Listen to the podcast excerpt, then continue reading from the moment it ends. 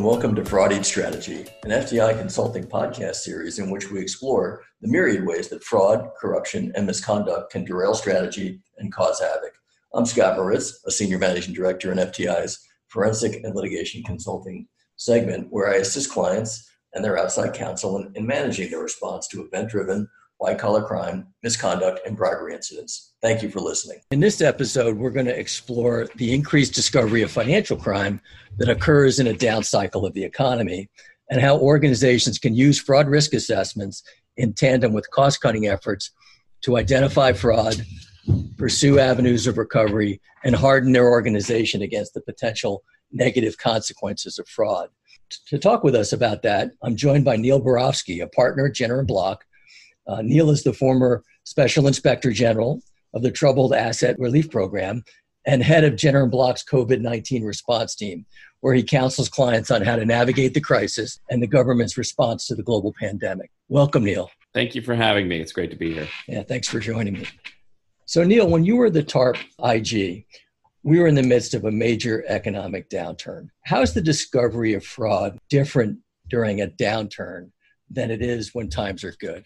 In a lot of ways, it's a lot easier, uh, and particularly when you're sitting in a government position like an inspector general, because you know in an economic downturn, companies that have been committing fraud uh, or have fraudulent practices going on inside within within them tend to be exposed. You know, Warren Buffett said very famously at, during the midst of the last crisis that when the tide goes out, you get to see who's wearing a bathing suit and who's not wearing a bathing suit. And you know, there's a lot of truth in that. And so especially when the economy was like then and what we're seeing right now, where you've had a long economic expansion with low interest rates, companies that are committing fraud, particularly accounting fraud, uh, where they're they're cooking their books or moving numbers around, are able to really get away with it in a low interest rate environment. They're able to to move the shells and keep it from being disclosed and sort of keep the whole scheme going. But once credit starts pulling back in a crisis, once you end, up in a recessionary uh, environment, it becomes harder and harder to raise money in a capital market uh, or attain the, t- the loan or the type of credit that you want to get. And that's when you start seeing the failures, which start giving evidence of fraud. In the midst of that, if you put in, you know, the mother of all whales, to use to use some some fraud parlance, and, and by that I mean the the unsuspecting source of money that for potential fraud, the United States government and they push out hundreds of billions of dollars, usually in a hurry, um, usually without the type of normal controls you would expect and, and anti fraud provisions. And so it sort of, that honey draws the criminal flies more than anything. And so when you're sitting as a special inspector general, you are sitting atop this this beehive, if you will. This, if I could torture this analogy a little bit more, uh, and and the flies are coming, and you you're able to sort of see their their books and records as they apply for certain types of relief. You can you can look for red flags. And of course once there's indication that they're failing you know the crime is not just the normal fraud on the market or investors it's actually in the united states government itself. And so it really does um, expose a lot of ongoing frauds. And look as companies become more desperate as the economy gets worse and worse they're more likely to turn to fraud to try to you know smooth over a down quarter uh, two down quarters as, as long as the crisis goes on with the hope that they'll be able to dig themselves out of it uh, once the economy turns around. Yeah th- those are great points you make. You know there's that fraud triangle and one leg of the of the triangle is pressure. Uh, plenty of that going on right now that you know kind of then gives rise to the, the rationalizations and you're off to the races. Much of fraud and corruption is discovered by accident. So, whether it's a whistleblower or some other confidential reporting channel, internal audit, maybe uncovering some red flags, uh, the receipt of a grand jury subpoena, or something other than the organization's own vigilance uh, is the most frequent catalyst for an investigation. What should companies be doing right now to find historical or ongoing frauds? And what should they do about it if they find it? So, it, obviously depends on the size and scale of the company, right, and the, and their access to resources and what they have in their their compliance department. Um, but you know, one of the things we used in the government and what we see some of our larger clients doing is harnessing big data. Right, there's so much data that is generated uh, by companies on the on the business side of what they're doing. And a lot of times that data can be repurposed for compliance monitoring. And using data, you can sort of find anomalies or areas where there's potential fraud that the compliance group, legal group, could work with outside experts like FTI uh, or law firms like Jenner and Block, you know, to do that type of analysis of already existing data to see areas where there might be ongoing fraud uh, that's taking place. So I think that's that's one thing. But the second, even more important and less expensive, is just to double down on your existing controls and procedures. There's just this real tendency during any time of economic dislocation to cut costs. And usually, one of the first things that goes, unfortunately, is in the compliance function. But this is, my grandmother used to say, you know, cheap now, expensive later. And there's no better example of that when during an economic downturn where the incentive, again, it depends on the nature of the business, but if the company, if you have individuals, if it's a bank, you know, or anything involving sales, um, you know, these salespeople are going to be under a lot of pressure to generate business during an economic downturn. And this is where you have to be your most vigilant. And whatever your types of controls are, uh, whatever types of monitoring you're having as a company, it's not the time to pull those back, but it's to make sure that they're intact and being being paid attention to, uh, because this is this is the time where you have really the largest potential for a problem, not as opposed to the good times when it's really easy to bring in business and sell your widgets or make your loans or whatever your company's business is. Sage advice from Grandma Barofsky. no, uh, it's it's really true, and I think it's got to be really difficult for companies to resist the temptation to cut. You know, there's always that second class citizen, you know, overhead stigma over folks that are not on the revenue side of a business, but it's it's so vital. The absolute worst time to be cutting out those functions. Right. And you just look at the last crisis and the hundreds and hundreds of billions of dollars of fines that, that hit the largest financial institutions uh, arising out of that of the conduct of and and a lot of those fines again wasn't necessarily just the conduct going into the crisis but what was happening in the years immediately following it and so you know you have history as a very very recent example right of, of what happens when you cut back and drop your vigilance as opposed to increasing your vigilance uh, during a time of, of, of, crisis no that's a really good point so some might argue that proactively looking for fraud is a is a luxury that they can't afford right now since they need to be laser focused on the here and now. You know, how would you counter that argument? And is there, you know, potential economic benefit to rooting out fraud and pursuing recoveries as opposed to waiting for them to come to you? Well, if fraud is happening inside of your company, right? It's, you know, the, the potential damage there is well, well beyond you know what you might lose because of the fraudulent activity if the company itself is the victim of the fraud and even far far beyond just the potential fine, which could be extraordinarily significant from the government if that fraud is detected by them and not by you and not and not remediated. It goes to the culture of the institution itself. And again, it's not necessarily that you need to you know bring in a, a mini FBI of former law enforcement to to you know to to look at every aspect of your company. But it does mean that monitoring and using your existing compliance function or, or beefing it up so that you can detect areas where there is a misconduct because that goes to certain to deeper cultural issues. And if your company is one that has pockets of fraud uh, that calls into question the efficiency of what you're doing. It, call, it calls into question the how effective your middle management is what your culture is. And you know those things are going to you know accrue much more to the bottom line. Inefficient company with a bad culture is going to find itself getting into trouble. It's going to find having massive slippage money's being going to be lost to, to fraud and bad actors. Your employees are, are motivated not by what's best for the company but what's best for their individual uh, compensation. And that's just bad for business. It's always important to be monitoring for this stuff but particularly during downturns where there's this added incentive for misconduct because it's again it's going to save you money so much more.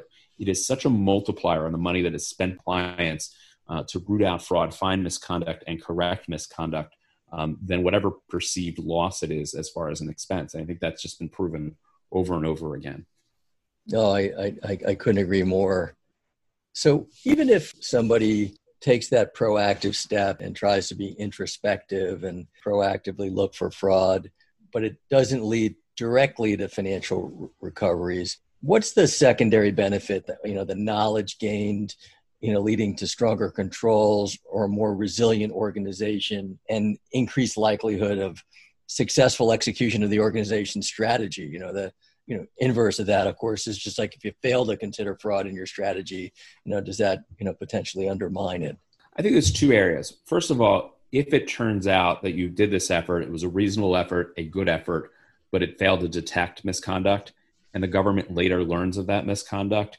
it's going to be a huge difference when you're when you're talking to the government and trying to cooperate if you can go and show what you were doing that you were being vigilant that you were doing everything that you could do but look, even the best system in the world, best compliance system in the world, you know, there's still potential for misconduct that doesn't get detected by the company. But man, are you in a much, much better negotiating position, you know, to avoid a, a guilty plea, to get a non-pros, uh, to get the government to walk away, if you can demonstrate that even in, even when times were tough, you were maintaining a level of vigilance uh, and surveillance and monitoring. So I think that's one. Two, you're going to find, you know, or increase your potential to find misconduct that falls short of fraud, but it's still violations of the company's policies and procedures. And you want to be on the outlook for those types of bad apples. Now, sometimes you're going to need to get rid of those apples, right? Because they're willfully violating company policy. But other times it might be a, a problem of a lack of training. Uh, it could be a, a cultural issue within you know a particular pod of the company. And those those are the seeds that plant you know future significant frauds. And so you're able to cure them find them and fix them before they blossom into something that really is dangerous. That's really important. And third if you have people in your company and you're not doing the right type of monitoring that are not on board with the company's culture, its philosophy, how it wants to carry out its business, you're going to have problems, right? You're going to have the types of scandals that we see if for no other reason they're going off they're following their own their own culture their own way of developing business that might be inconsistent with the company's values uh, and the company's direction and again you don't need to pay the king's ransom right to have a good effective control system and monitoring system a training system a compliance feature like this stuff doesn't necessarily need to cost a fortune but the absence of it can be extraordinarily expensive uh, and directly impact the, the bottom line. And you know, I think the, one of the examples I, I, talk about is that you know when we were the monitor of Credit Suisse, which I was appointed by by the New York State Department of Financial Services, by the end of that monitorship, and this is all in the public record, you know, the company had the highest level of profit and revenue in the business that we were monitoring than in the company's multi hundred year history. And they were doing things in a compliant way uh, with the right culture and they were making more money. Now, that's not necessarily solely because of the monitorship, but it shows that when you have these cultural shifts at institutions, when you prioritize compliance, it does go to the bottom line in, in efficiency and the whole company moving in one direction.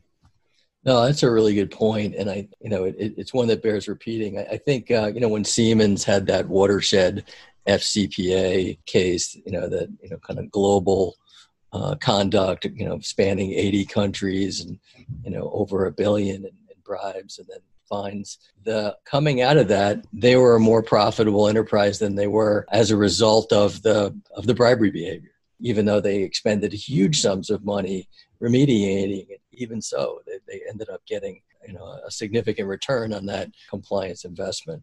And it's not surprising when you really take a step and think about it. If you're at a company where crime is being committed openly, and that is the culture of the institution, why on earth would you think that your employees are looking out for what's best for the company? They're going to follow that culture and do what's best for themselves uh, as they perceive it within that culture. And that's never going to be better for the bottom line than an institution where people are proud to work there and their incentives are aligned with the interest of the company um, to follow the company's policies which you know well-designed policies again they're not just there to keep people out of trouble. They're there to uh, maximize the profitability and efficiency of the company. Oh it's so true. That source of pride is such an important underpinning of a ethical culture that I, I think some people take for granted the relief program's been in place for months now and and I think we're seeing you know sort of two things. We're seeing some old tried and true frauds with a COVID nineteen uh, paint job, and then we're also seeing you know maybe some new things that are pandemic specific. What are some of the old frauds that we're continuing to see in midst of this economic cycle? And is there anything new or unexpected on the horizon? Yeah, I mean, look, I think we're seeing all the things that you would expect to see. Um, you know, with respect to the government programs themselves, the biggest one that's been launched so far, the the PPP, the program that the SBA and Treasury have launched to, to get money into the hands of smaller businesses. Look, we said it the, the day it was launched, the day before it was launched.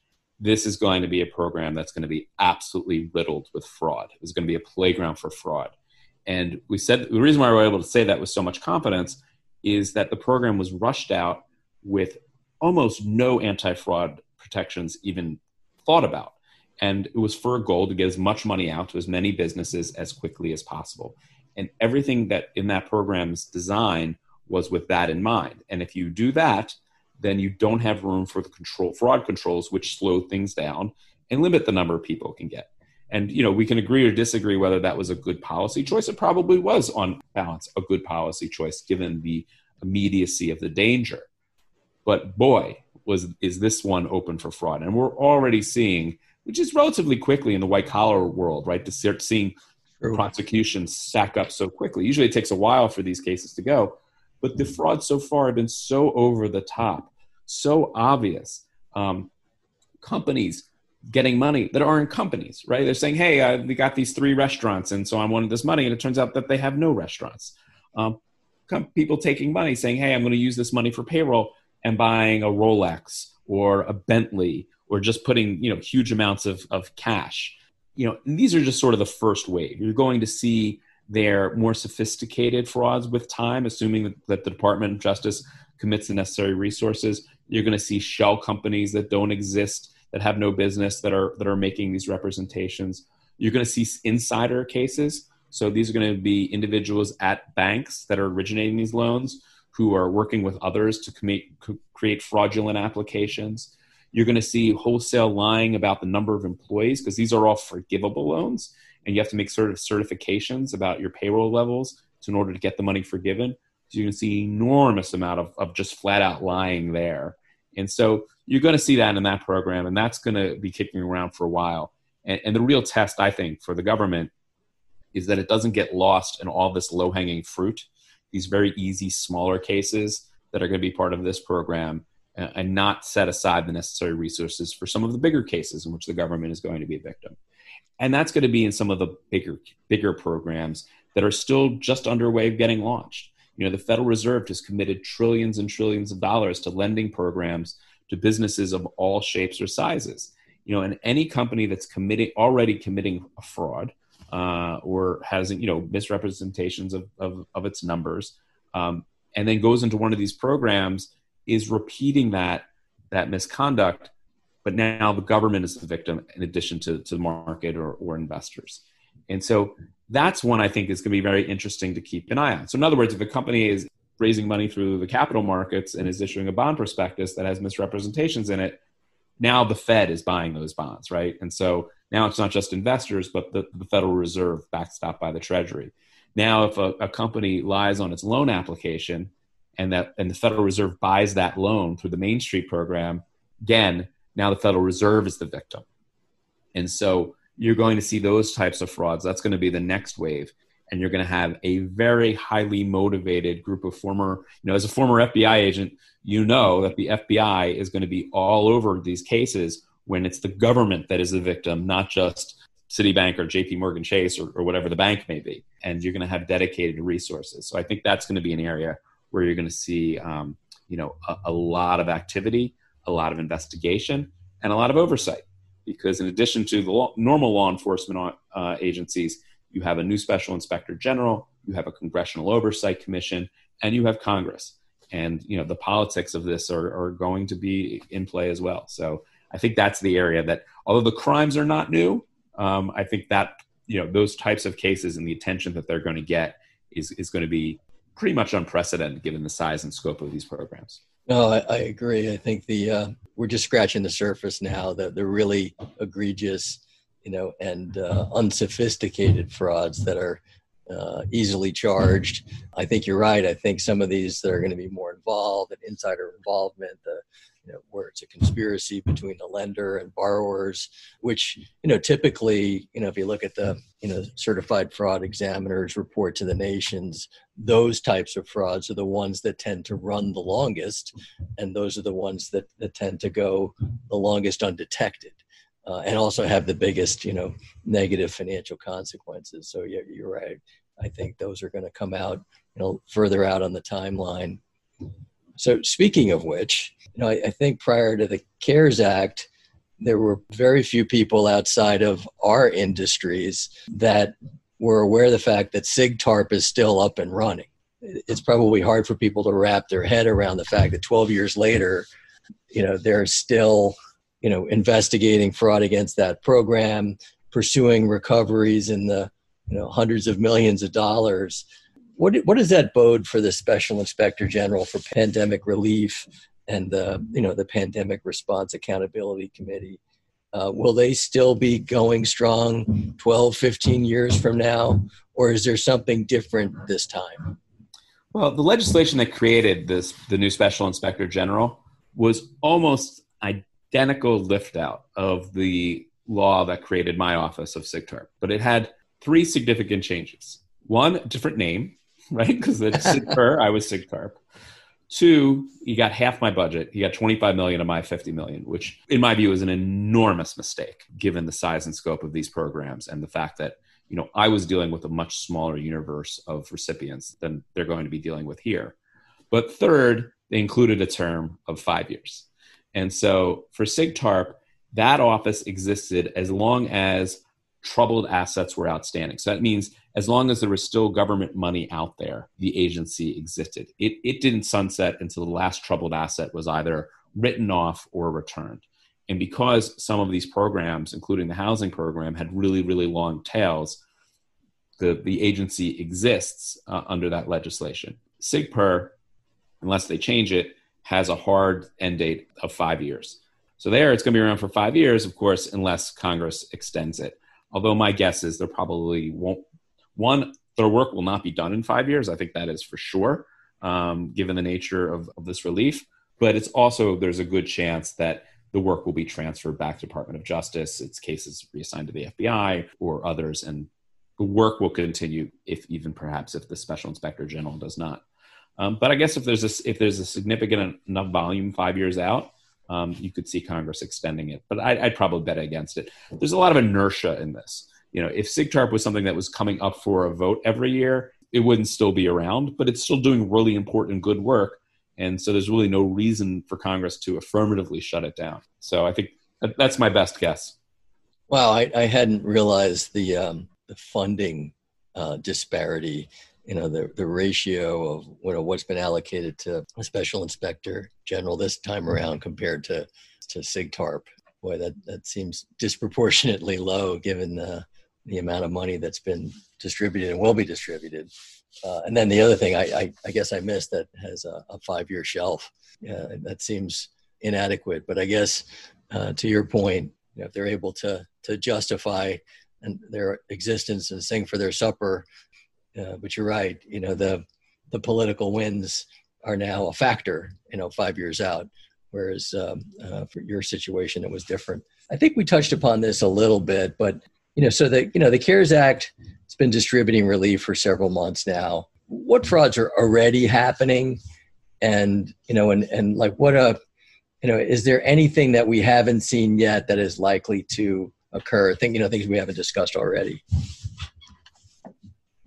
you know, I think that I can't think of anything we haven't discussed already. Pretty much covered it. I mean, you're going to see, you know, the big investigations into the big companies. You're going to see the smaller investigations into the PPP recipients, right, which are going to be the, the more of the low hanging fruit. Um, and I guess we're going to see what additional programs might be launched. Because, um, you know, remember, one thing to remember here is that there's a huge amount of dry powder. You know, the way that the CARES Act work, money is Treasury is making equity investments in Federal Reserve facilities that go out and lend. And that's why the $450 billion that the CARES Act allocated to the Treasury Department to work with the Federal Reserve has already been levered up to multiple trillion dollars of commitment. But there's still trillions more if they need to go back to that well. If the economy doesn't recover, programs are not as effective. And so, so part of it is we don't even know yet because if they end up tapping out all this money, we've literally trillions and trillions of dollars potentially to go. Yeah. Well, and this has been a great discussion, Neil. I really uh, appreciate you sharing these insights. So that's all the time we have today. So thank you very much for your time. Uh, that was Jenner and Block partner and former TARP Inspector General Neil Barofsky, who leads Jenner and Block's COVID 19 response team and counsels clients on how to navigate the crisis and the government's response to the global pandemic. This concludes this episode of Fraud Eats Strategy. I'm Scott Moritz, Senior Managing Director in FTI Consulting's Forensic and Litigation Consulting segment. Thank you for listening, and stay tuned for the next episode of Fraud Eats Strategy when we'll hear from noted Chief Compliance Officer and thought leader Carrie Penman from Navex Global, together with George Washington University Business School Assistant Professor Kyle Welch, will help answer the question Is it possible to measure the return on investment of effective compliance? If you have an idea on a fraud or corruption case, topic, or guest that you'd like to hear about on a future episode, email us at fraudeatstrategy at fticonsulting.com. Thanks for listening.